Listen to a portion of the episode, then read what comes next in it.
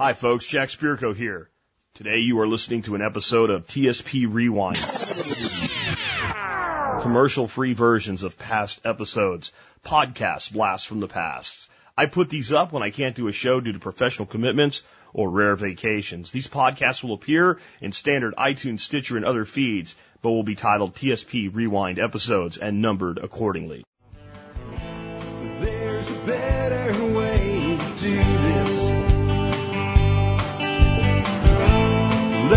Show you a better way. You don't have to be another face in the crowd. You don't have to live the way they tell you to. Hi, folks. Jack Spirko with another edition Survival Podcast. As always, one man's view of the changing world, the changing times, and the things that we can all do to live a better life when times get tough. Or even if they don't, coming to you once again from Arlington, Texas, today with episode 438 of the Survival Podcast. It is Wednesday, May 19th, 2010, and this is, again, episode 438 which means uh, we've been doing this together for a long time. And we're going to talk about something today we've talked about in the past, but I'm going to share a little bit of my personal story about it with you. And this time I'm going to share some of my past, but I'm also going to share some of my present and what it means to come out the other side of this journey. What we're going to talk about today is debt. And I know you may be thinking debt's not my thing. I don't want to talk about debt or whatever. Um, but we got to do this, and we got to do this once in a while. And I probably do this about once every other month and I'll probably do it about once a month and once every other month for the rest of my life as long as I'm in physical condition to get on the air with you every day and do this. Because it is the single most important component to modern survival living because all the things that we talk about as dreams for our homesteads, uh, and dreams for our preps and dreams for our family are attacked by this cancer that is debt. And what's going to be different about today's show, though, so hold on if you think you've heard everything there is to hear about debt from Jack before, at least everything Jack likes to talk about with debt. We're going to talk a lot less about how to get out of it and what it, instead we're going to talk about what it means when you come out of it on the other side. And I want to talk to you about kind of why I'm doing this today. Yesterday in the forum, um, I saw a person asking a question. And it's amazing how in life, things all come together at the exact same time in a way that crystallizes why you've been doing something for so long, even though you just did it because you thought it was the right thing to do. And here's what I mean by that.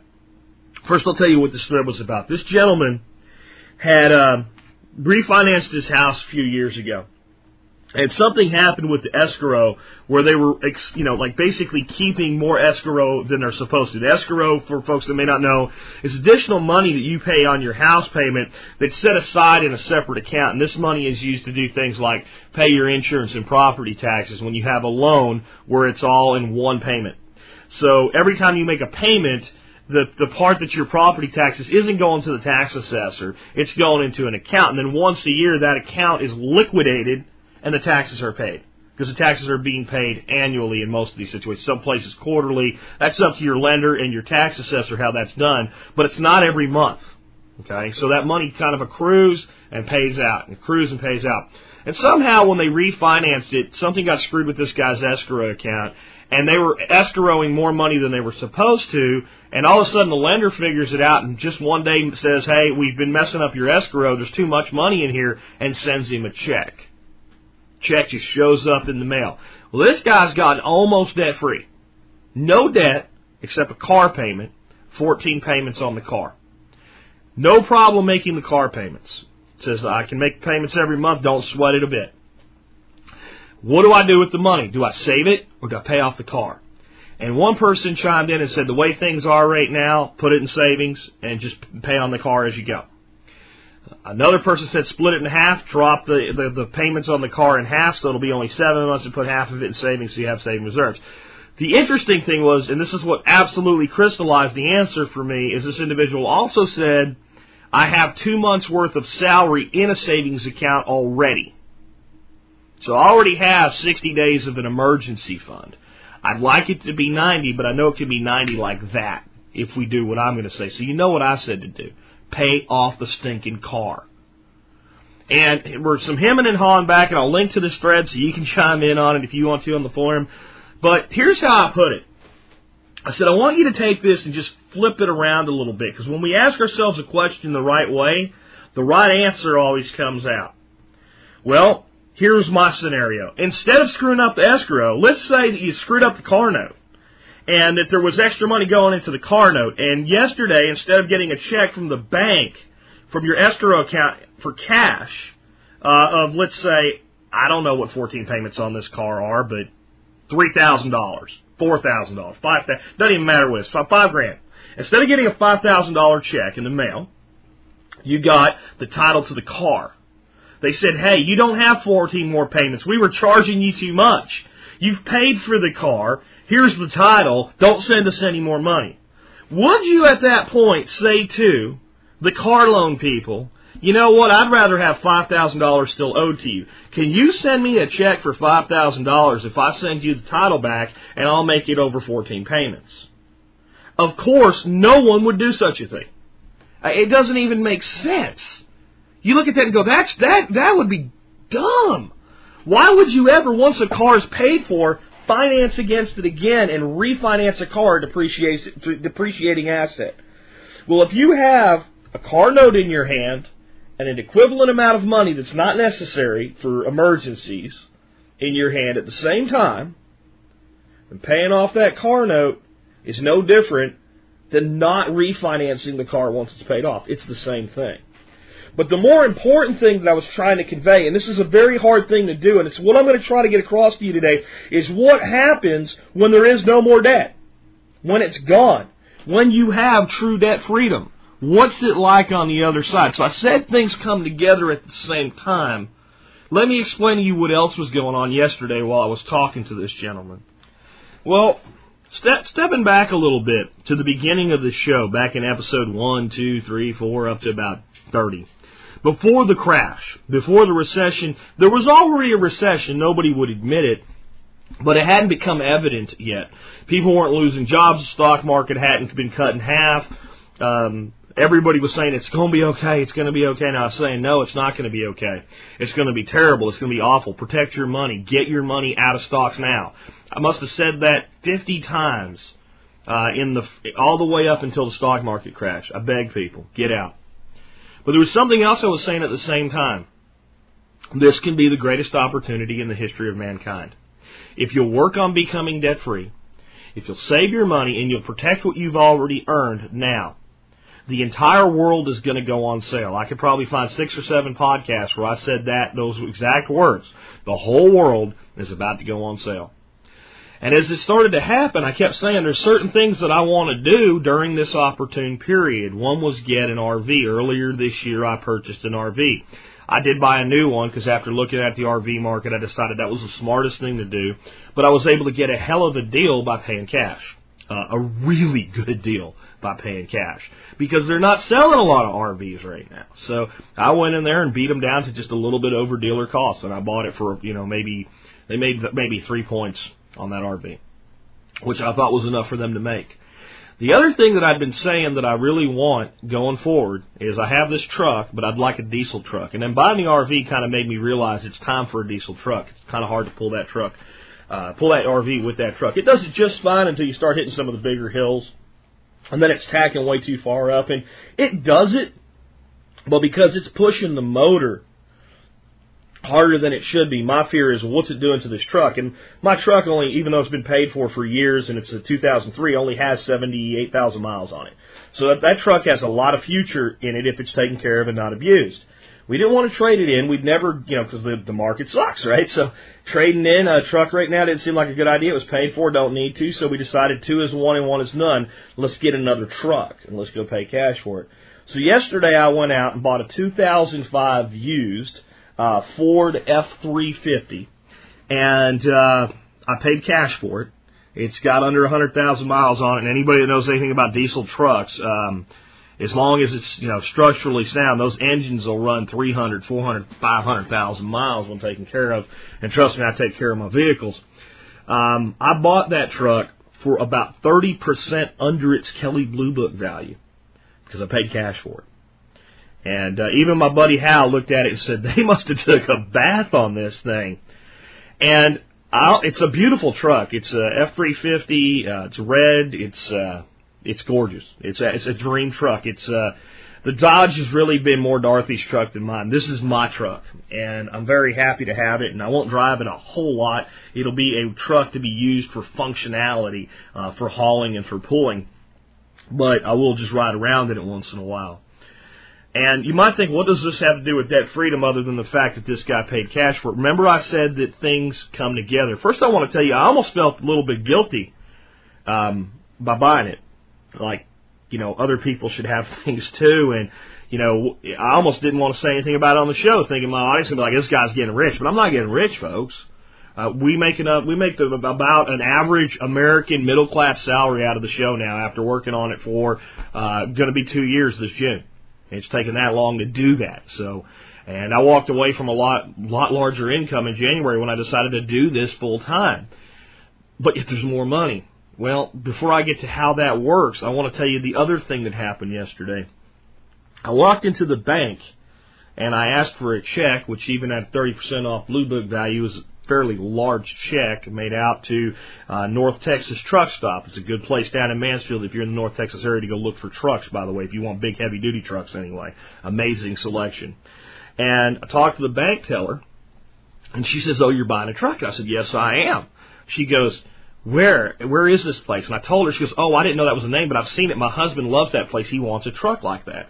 I said, yeah, the biggest reason we're buying one is we just bought a new RV. She goes, that's what my husband wants. He wants a new RV, but we're not buying one right now. I said, okay, why not? She said, because we're in debt, and we have a four year plan to be debt free. I said, really? She goes, yeah, we're doing the Dave Ramsey thing. I said, well, if you like Dave Ramsey, you're going to love me. So I pulled out one of my survival podcast business cards and I said, you guys need to start listening to my show too because you're going to need to figure out what to do, not just with debt freedom, but with the surplus the money's going to create. She goes, are you an investor guy? I said, no, I'm not an investor guy. Not the way you're thinking. I'm a guy that believes that life is worth living to the fullest. And this is an example of that. I'm going to go down and pay cash for this truck. This is a reason that I'm walking into your bank to get a check from my own account versus asking you for a loan.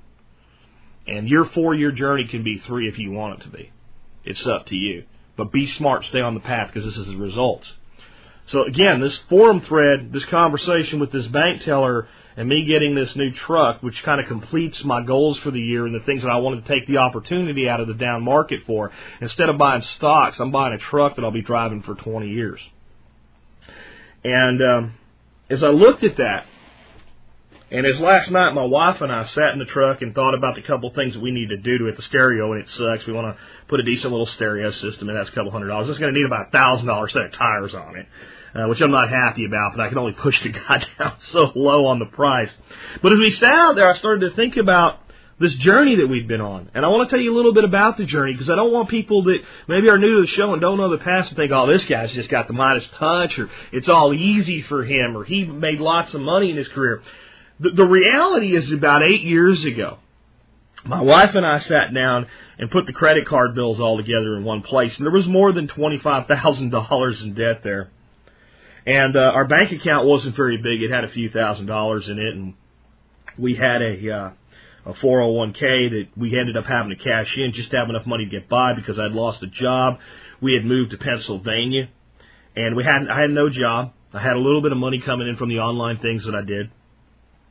And we made a decision to come back to Texas, but before we made that decision, we sat down with our hands on our face and said to ourselves, how did we let this happen?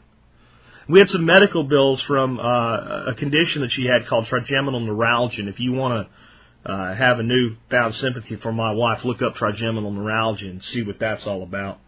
And those medical bills along this journey got a lot bigger before they got smaller because she ended up about three years ago having major neurological surgery, and that set us back on that eight year journey toward total debt freedom. We had a lot of other debt, and we had a house, and house payments seemed low on it, and we knew we could sell it and get out of it and uh, come back here to Texas. But I had decided I had had enough of the sales industry. I'd learned enough about internet marketing. That's where I wanted to make my future.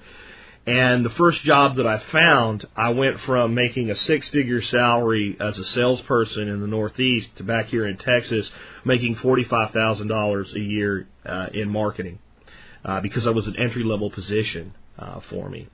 And even though I was very, very skilled, I had no track record, so I had to take that step back before I went forward. And over those years, I worked myself back up into a position with a six figure salary where I was actually a partner in one company, uh, major partner in one company, minor partner in several other companies, and drawing a salary and having ownership. And it was, it was pretty nice, the amount of money that we were making, but we still had to pay all this debt. And it, through this journey, there were many times that we looked at debt and just said, we could kind of just push that aside, make a little extra payment on it here and there. But somewhere along the way, somewhere along the way, with the, the you know an additional nineteen thousand dollars worth of medical bills that we ended up with uh, before it was over with, and, and everything else, we just snapped.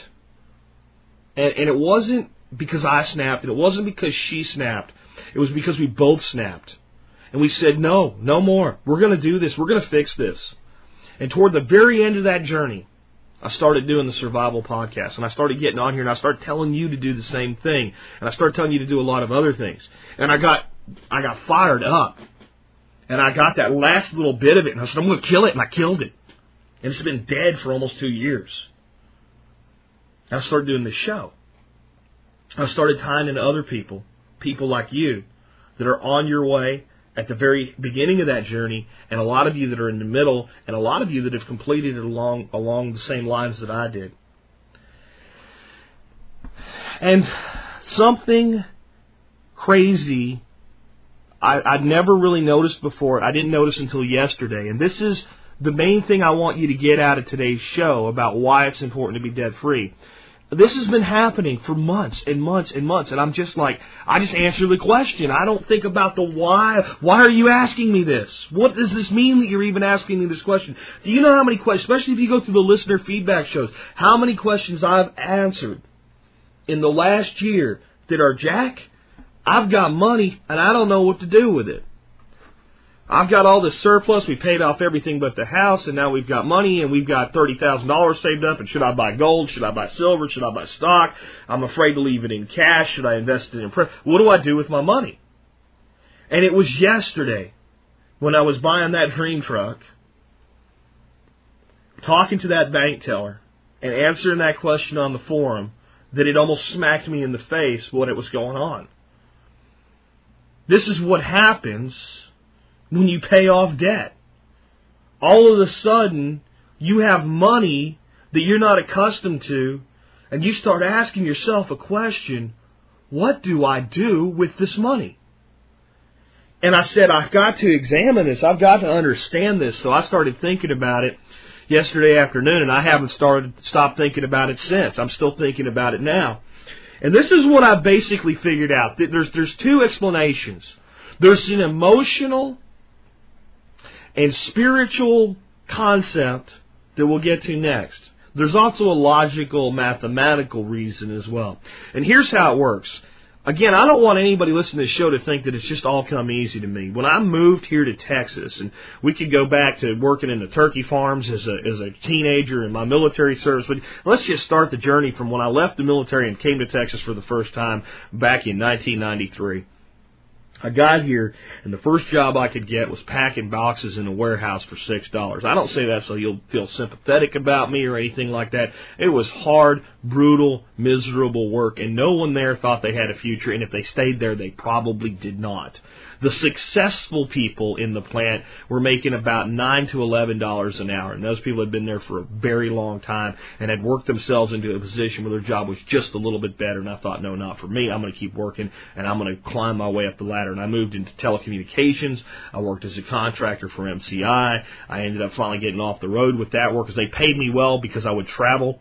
Uh, even though I wasn't very experienced, I gained the experience while traveling, uh, made enough money to be able to come home and, and not travel anymore, and stayed in that line of work and, and worked my way into sales from there and on up. And all along the way, my income level went from you know six dollars an hour to fifteen dollars an hour to twenty dollars an hour with some overtime to a nice salary with some commission to a better salary with a lot of commission to an even better salary with a whole lot of commission. Then I came back down the other income side and went back up again, and now I've dropped back off level. But what I've realized is that no matter where I was in that plane of up or down in income level, the point in my life at the beginning, the $6, $10 an hour job, and today are vastly different in income. Vastly. And it wouldn't matter if my first job was $2 an hour and I was making $10 an hour now, there's still a vast difference. And most people throughout their life, as they move along through the continuum of life, increase their income over time. And even though inflation sucks, we increase our income faster than the rate of inflation. So we come from this place that we'll call poverty. It's poverty. When I first moved here, uh, I was splitting rent on a one bedroom apartment and sleeping on the floor uh, of a friend's uh, living room. And uh, we ate a lot of top ramen noodles. And I guess it was a survival food because it was what we had money to buy. And we ate a lot of uh, stovetop stuffing, and I would occasionally buy some chicken and make chicken soup and things like that. I mean, it was uh, it was tough. It wasn't miserable, but it was tough. I, I felt like oh, I deserved more, and that's part of what drove me to work up that chain. But what happens is we come from that place of scarcity, and as we start to increase our income, we start to look at the things that we feel that we need, and on some levels we do. I had this beat up old Chevy pickup that was ready to fall apart. And instead of thinking about the fact that I had driven that truck for a year and it had worked fine for a year and going buying another one that was like it was a year ago and driving it for another year, I bought a new truck and got a truck payment. And I'm walking through all of it, but it's the same with everybody else. We all do this. We we go to a more expensive apartment, then eventually we buy a house with a house payment. Once we buy the house with the house payment, make a few of them, all of a sudden people start throwing credit card applications at us. The dealer we bought the car from sends us a letter and says we'll buy it back at 110% of its market value and get you in a new vehicle for the same payment or less, and we extend that debt and we take a few of those credit cards out and we buy a few things and we make a few mistakes and the next thing we do we look around and we're swimming in debt. And we say to ourselves, how do we let this happen? We have that hands in the face moment that my wife and I had eight years ago. And, and most of us never come back from that and do something about it. What we do is we accept it. There's two things that can happen when a person's diagnosed with a terminal illness. This is why I call debt cancer because it's very, very similar. A person can be told, you have cancer and odds are you're going to die, you have six months to live. There's acceptance. And there's all this grieving nonsense, you know, there's first denial and then anger and then, you know, mm, I'm talking about the end result. There's pure acceptance at the end result where you just say, well, that's the way it's going to be. I'm going to go work on my bucket list or, or whatever, try to do the best I can with my six months. And then there's the person that's not in denial, that's not in anger, but just says, oh, hell no, I'm not done yet. And they don't always win the fight. But that person is a hell of a lot more likely to win the fight than the one that just purely accepts it. Well, the, the, the sad reality is that many people, when they're given that terminal diagnosis, end up within a week into acceptance. It's an easier choice emotionally because you've kind of settled in that the outcome is I've got some time and this is what I'm going to do with it. Where fighting means there could be more pain involved there could be more heartache, and the failure might be. And this is the big thing for people that have cancer. They're more concerned with their family and their friends than they are for themselves at, at some point. And they feel like if I fight hard enough and still fail, it'll make it'll give them false hope. And I don't want them to have false hope, let alone me having false hope. That same thing happens with so many couples when they sit down and they look at their debt. They get this feeling like, man, I, I don't want to fight. I'll just, you know what? We'll just take this one and pay a little extra on it. You know? We'll just do that. And what happens because it's not a focused effort, even if you eliminate one of the debts, all the other debts grow by more than you've eliminated that one debt by because you don't have a focus. But then there's the other person. The person that when they have that hands in the face moment, when they look at that terminal dead cancer, they say, hell no. No more. No more. I don't care what happens. And sometimes you're almost, you're almost better. They, they, they just did a scan. There's no cancer left. And then all of a sudden you find a lump in your leg or your neck and they say, yeah, it metastasized and it moved there. Now you've got a different kind of cancer. That was our medical bills. We were almost free. And it didn't matter, man. We had to fix my wife. We had to get her life back. And it wasn't even really debt. It was just a bill. We didn't borrow the money. They said, here, pay it. We said, we don't have it all at once. Give us a payment plan. And we paid it off as quickly as we could. I'll tell you what, we had bills from the anesthesiologist, the hospital, and the doctor that did the surgery. I'll tell you what, it didn't matter which bill was bigger. You can guess which bill we paid first. We paid that doctor his bill, the surgical bill first, because he gave my life, my my wife her life back. In fact, as far as I'm concerned, he saved her life. So I said, you pay him first, and the, the, tell the other two bills they can just choke on it until we're done paying Doctor White. But that's what that was. That was like, you know, you're almost in remission and bam, you get hit again. But you don't give up, you keep fighting. The people that do that, and you, this is the same no matter what you fight. When people come out the other side of a fight, they're different. They've gone through the crucible. They've been forged. And when they come out the other side, they're a different human being. Actually, they're the same human being they were before they went through the part of life that brought them down. They become the optimistic 18 year old again. They become the person that says, anything's possible now. Anything. Sorry, folks, had to pause there. Uh, guys coming to work on the pool pump today, and the dogs are trying to kill them. Anyway, the person that comes out the other side is forged into a new human being, or reborn into the human being they were with all that optimism. And something happens. Instead of now crawling through that life with that new life, they've already been through it, so they know what it means. They know what it's like, and they don't ever, ever, ever want to go there again. And all of a sudden, all the things that were anchoring and taking away that money, and see, that was the other thing that was going on. As your income increases, your debt simply increases, and your outflow increases almost concurrently. So you have more stuff, but you never have any more money. Even when you pay, let's say you had three big debts, when you pay the first two off, you don't really start to see more money. You're not used to more money yet. You're still throwing some money in savings here. Your savings is growing a little bit, but you're applying most of the extra money to the last debt. Then, when you pay the last debt off, the outflow just stops. And it's almost like you've built a dam. And it doesn't matter how much or how little money you make. Once the dam's built, even a trickle of water could turn into the Hoover Dam. If it was backed up for long enough and high enough.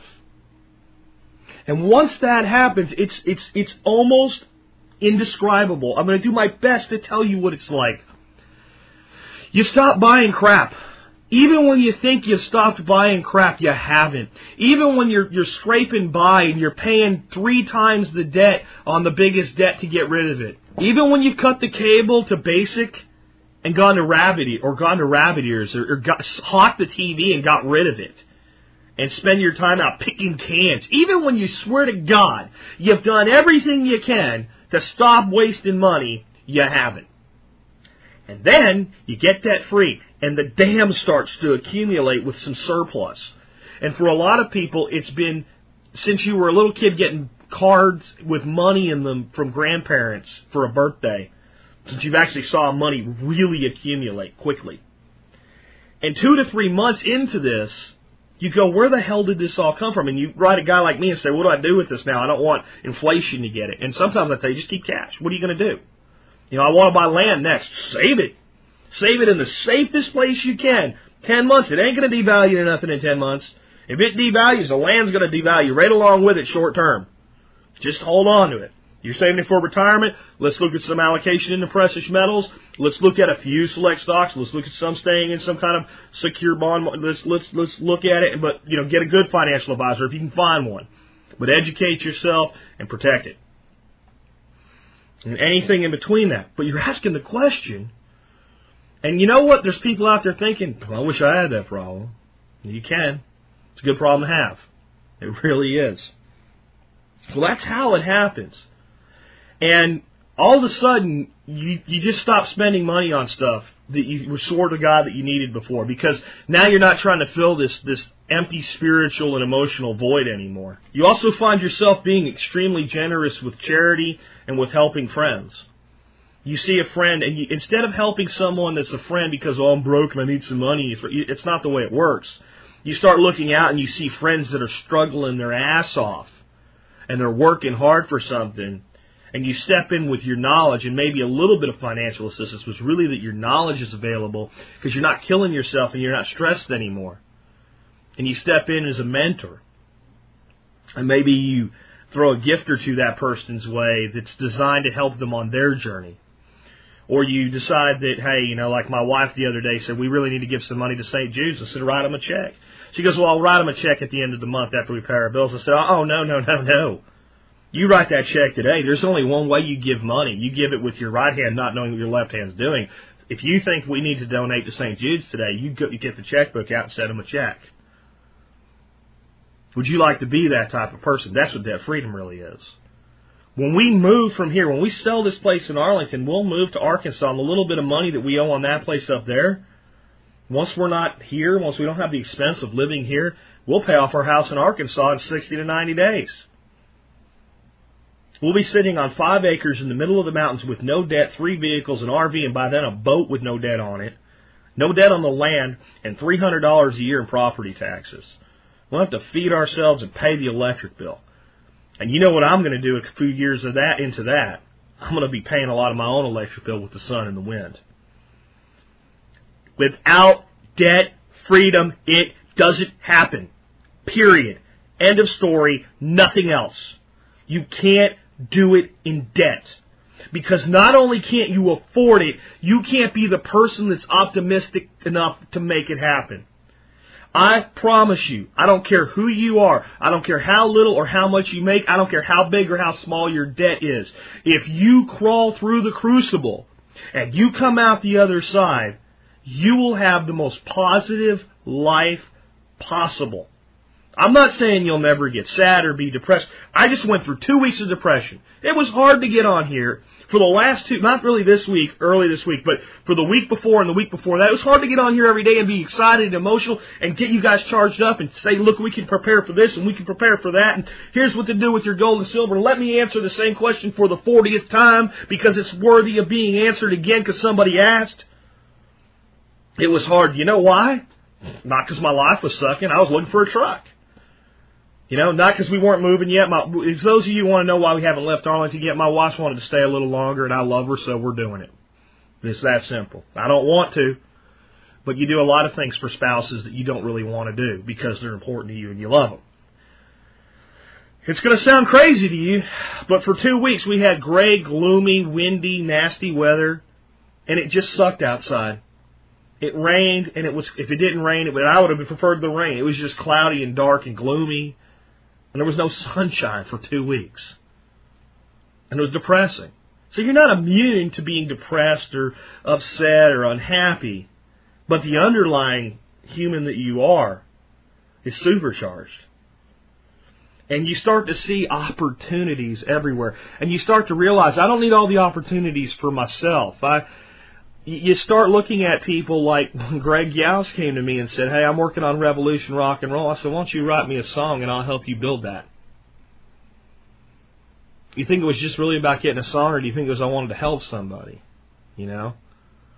You find yourself, and I did this the other night, writing an ass kicking email. And I don't mean an ass kicking isn't really good. I mean an ass kicking email to a friend who has so much potential but hasn't lived up to it yet and saying, look, I'll tell you what you need to do. I'll tell you how to get this done. But you're going to have to take the steps. You're going to have to stop worrying about what the hell other people think. I almost didn't send it to him. I had to drink two glasses of scotch and soda before I sent that email. That's how that's how tough I was on that guy. But you know what? He got it. I don't mean he received it. I mean he got it. It went in. It's it's very very difficult to convey. And again, I don't. This was a hard show to do. This was very hard to do because I don't ever like to feel like I'm talking down to anybody in this audience. I will get angry. I will get upset. I will get emotional. I will yell at you sometimes. But it's never like I'm here and you're down here. And I'm not doing that today, but I, I know that things, when you talk about things like this, it can come across that way. Because whether you believe this or not, if you are penniless, sleeping on a floor somewhere right now, with no idea in your head how you could ever have half of what I'm talking about having, I was there with you just 15 years ago. you and I were the same person, separated only by time. Period. That's reality. There is not a single person. In fact, I'll tell you this. If you're able to right now be on the internet hearing somebody talk through a podcast, you're the hell ahead of where I was back then. I, I couldn't have afforded anything that even remotely resembled a computer. Uh, I was still playing around with my Commodore 64 back then with no internet access because the modem that I had didn't work in the new world uh, of the the emergence of the initial internet. I had a TV set that I grew up with that I got a few channels on by putting a coat hanger on the back of. That I brought down here in my $400 Mustang 2 in the back seat as one of my few real possessions, along with some firearms and some clothing. So I've been there. And this isn't, you'll be rich. It'll be great. You know? Just for ninety nine ninety five, send in, and I'll send you my five DVD series on how you two can be. This is that's not what this is. There's no secret. There's no special plan. Everything you need to know about how to get out of debt, I'll give you right now for free. And if you want to hear it over and over and over and over again every day until it goes in and works, you can play this little piece of the podcast every day, or you can tune in and listen to Dave Ramsey and listen to him, and he'll probably even articulate it a little bit better in a way that may fit you better. But here's what you do. You sit down and you write out every debt that you have. Every credit card, every medical bill, everything. You don't worry about interest rates at all. You put the biggest debt on the top of the list, and you put uh, the smallest debt on the top of the list, and you put the biggest debt on the bottom of the list. You take every spare nickel you can scrape up. You sell crap that you didn't think anybody wanted, even if they give you a dime for it. You sell so much that dogs and the kids are afraid you're going to sell them next. And you pay on that little debt until it is gone. And when that little debt is gone, you take all of the extra money that you have from that debt, from not having to pay anymore, and everything else you can scrape, and you apply it to the second debt. And you keep doing that until the second debt is gone. And you'll find that by the time you work your way to the third debt, you pay the third debt faster than the little one at the top because you're compounding the power. And by the time you get to the bottom and come out the other side, you'll have what I'm talking about. Where does extra money come from? Extra money comes from spending 15 cents on a notebook or scounging some pieces of paper for free and stapling them together and getting a pen and keeping a spending journal for two weeks. A month is better. Every time you, a spouse, or anybody in your household spends a nickel, you write down what it was and where it went. And at the end of the month, you go through there with a red pen and check off all the crap you wish you hadn't spent money on. And you don't do it next month, and all of a sudden you have more money. And again, I don't care who you are how broke you are, you'll have a lot of red checks. My wife was having this conversation with somebody at work the other day. And she had read Dave Ramsey's book. In fact, one of the things that we had done is we went out and bought his badass book, his big one, hardcover, glossy, wanted to make a good impression. $29, spent it, gave it to this lady, said, here, you and your husband need this. She read it. She's sort of on board. He's not. He's going to just piss away money for their entire marriage, however long that lasts. And since he's a fireman, at the end of his career, he's going to get a lump sum retirement plus a pension. Because he believes it'll be there. We all know how that could work out, but even if it is, that's the money he's supposed to live on for the rest of his life. He's going to take that lump sum and pay his debt off. That ain't that a good plan, folks? Well, my wife's having a conversation with this lady. And she says to her, I want to do this, he doesn't, but I don't understand where this extra money's supposed to come from. And my wife says, how much money do you spend down in the cafeteria on lunch every day? And she said about five dollars, which I know that my wife let that slide. I know that's bullcrap myself. I know it's probably six or seven. Call it five bucks. That's a hundred dollars a month. There's probably enough leftovers being thrown out in that home that she could eat without spending any additional money. Just while you're paying off the debt, not for the rest of your life. So there's a hundred dollars. And I think she fit, my wife and her figured out she's spending another like seventy dollars a month buying sodas out of a vending machine. First of all, stop drinking the sodas; they're no good for you. Second of all, if you're going to drink them, go buy a few cases of them. They have a refrigerator in the office; bring them in. My wife said, "Do you?" Know? And, and we just bought a truck. We a few months ago bought an RV. We're debt free.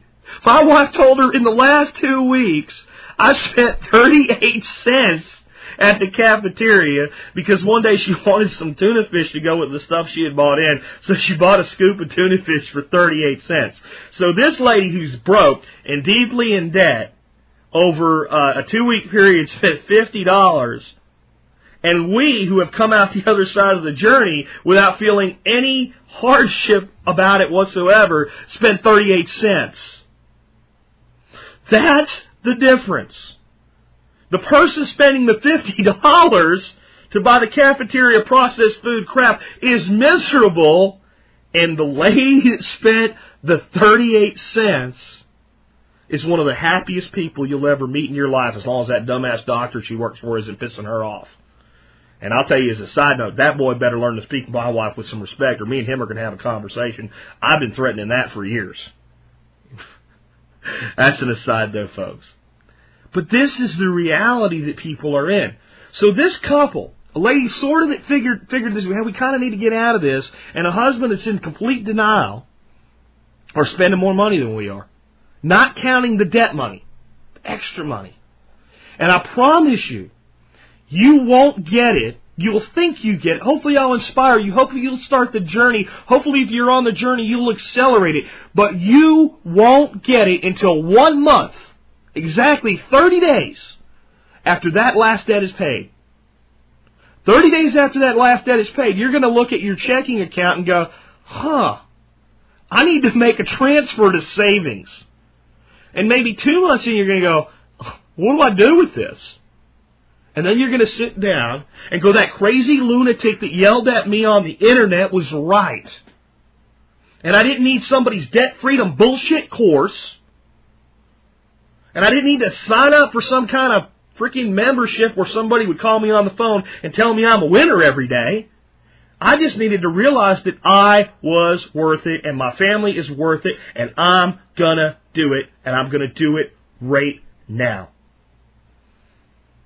and it won't get finished tomorrow, but it damn sure is going to get started today so that there will come a tomorrow when it's done. And that's what it takes. And if you have debt cancer right now, if you're thinking about this and you're maybe listening on headphones at work where you can't do it, or driving in your car where you have to pay attention, but if you really feel like you want to put your hands in your face right now, I understand. I get it. I've been there. When you get a chance, go ahead, do it. It's okay. Put your hands in your, your face in your hands. Think about it. Be frustrated. Let it sink in. I've got debt cancer. But then make a choice. Make a choice for yourself. Am I going to accept my cancer? Am I going to accept what it's going to cost me? Or am I going to rise up and say, hell no, no more? I'll go through the chemo.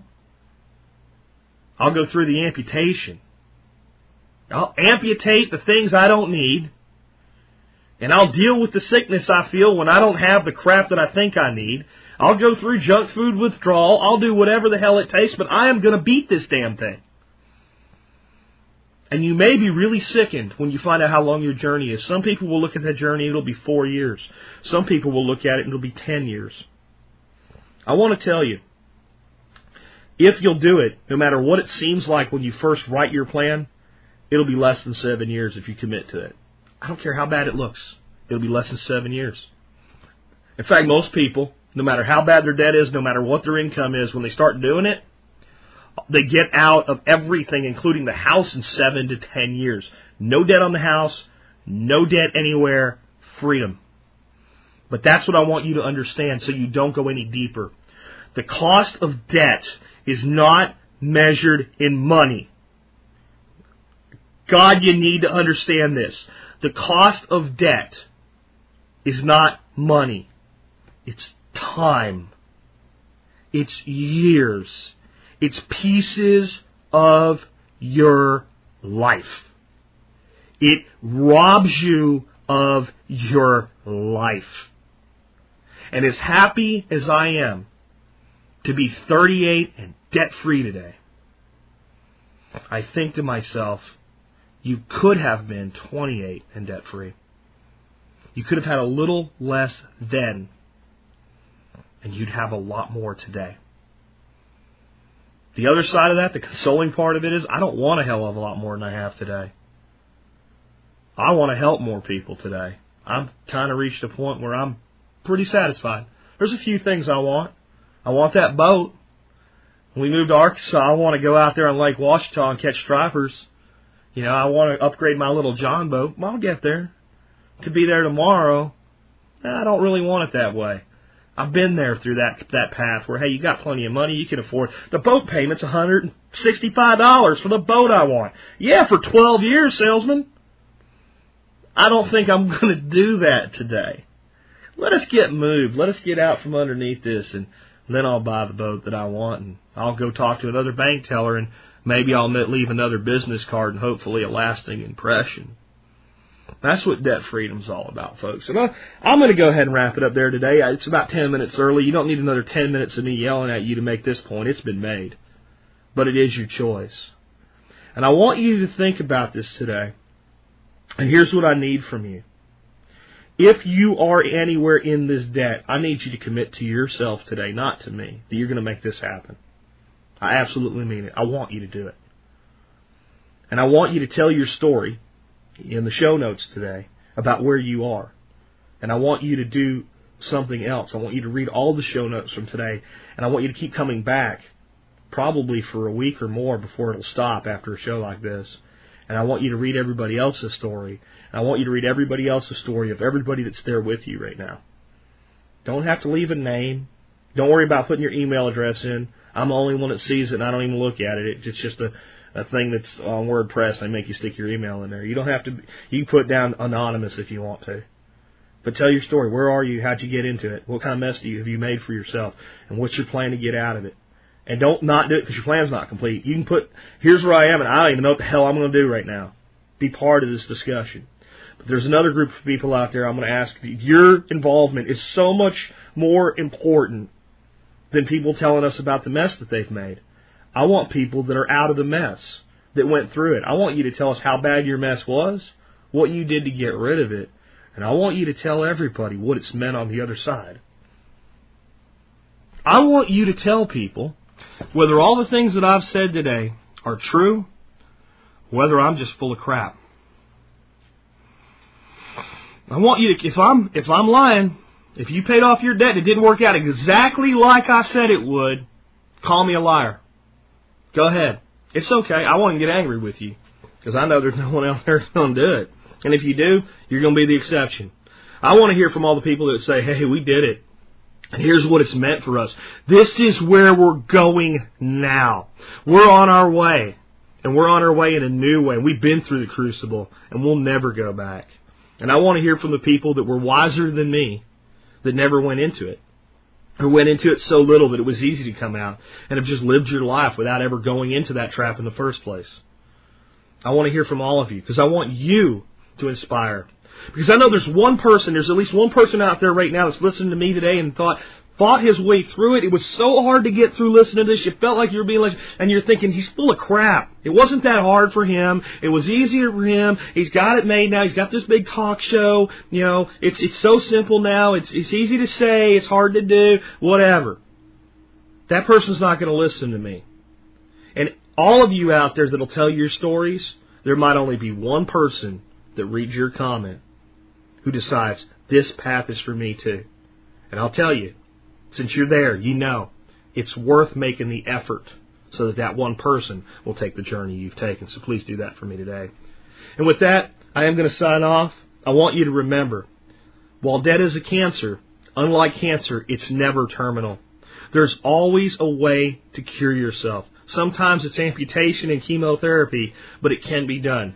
And if you do it, if you work hard, if you get yourself out of debt, all of those dreams that you have, whether it's a homestead in the city or a homestead in the country, whether it's being prepared for Armageddon or just being prepared for tomorrow, whatever those dreams are, you will be able to make them come true. Not because of magic, but because of who and what you are.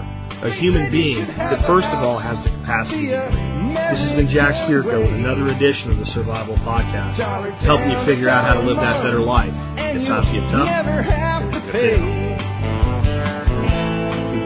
there's a better way to do this. Let me show you a better way.